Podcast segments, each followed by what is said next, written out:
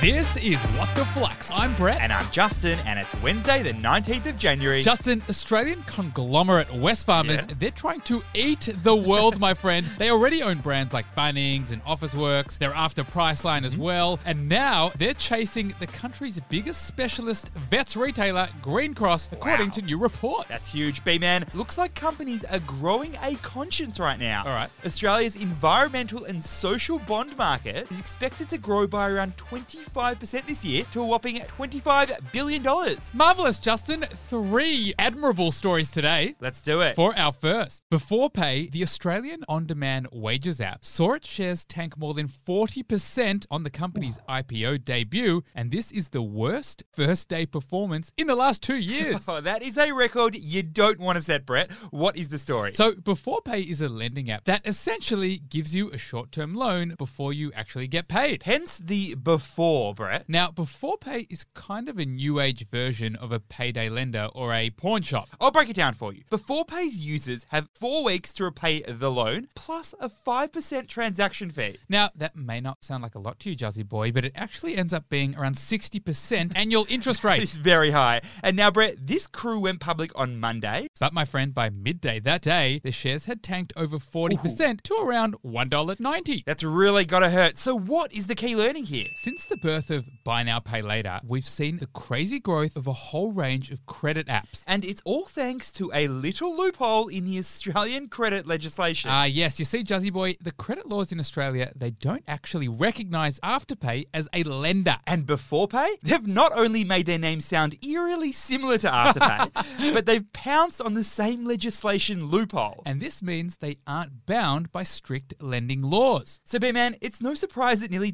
25% of Gen Z Aussies have used a pay on demand service like Beforepay. And the problem is, having a high level of debt is a very risky game to play. For borrowers, this means they could default very easily on these loans. And for before pay, they might never recover these loans. In fact, B-Man, they said they're uncertain about the future default rate within the company. And this has clearly spooked investors. For our second story, Redbubble, the Aussie art marketplace, has seen its shares tank after they announced a pretty, pretty, pretty disappointing performance update. 2022 is not off to the best start for this crew, Justin. What's the story? All right, so Redbubble is an online marketplace where artists can sell their artwork. But it's not just art on a canvas, my friend. We'd be talking art on things like t shirts or cushions, custom face masks, you name it. And Brett, over the course of 2020, Redbubble's shares blew up in a very good way. But 2021, not so good. Things went down south. Yep, Redbubble shares are now down to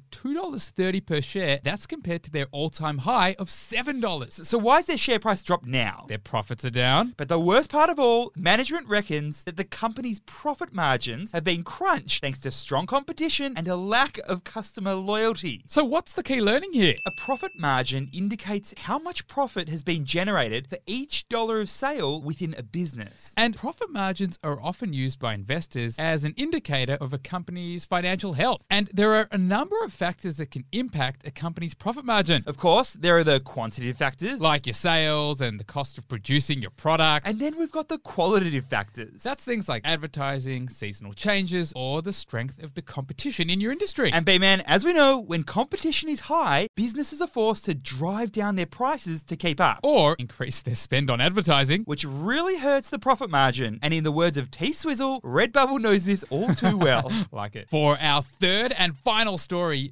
Unilever, the global consumer goods company, wants to buy GlaxoSmithKline for $95 billion. But Justin, investors ain't happy about it. this is a deal of epic proportions, B man. What is the story? so, firstly, on the one side, we've got Unilever. They own brands like Dove. Ben and Jerry's, Rexona, Lipton. We're talking over 400 brands here across 190 countries. and recently, they've had a massive focus on sustainability. now, on the other hand, we've got GlaxoSmithKline, or GSK for short. And they make prescription medicines, vaccines, some consumer healthcare brands like Panadol, Sensodyne. And now it's been revealed that Unilever has put in a few proposals to buy GSK's consumer healthcare business for around $95 billion. Sounds good, right? it does. But Unilever shares tanked 7% on the news. Holy bananas. So, what is the key learning here? For the CEO and board of a public company, they've got one major responsibility act legally and in the best interests of their shareholders. Now, for many of Unilever's shareholders, acting in their best interest means profitability. profit maximization at all costs. But for the leadership team over at Unilever, they're taking a more of a, uh, a long term view. Explain. Well, it's possible that companies that are profit hungry or fossil fueled today may suffer legal or reputational consequences in the future. So the thinking is that taking sustainable steps today might lower short-term profits, but it's going to lead to higher profits in the long term. The problem, Justin, is that not all investors take this view. Yep. Case in point, Unilever's 7% share drop. Justin, winners from all around Australia in this week's Win the Week. We've got Cheryl from Queensland, Ken from Victoria, Brock from New South Wales. Carlos from WA. Flux fam, start your year on the right note by playing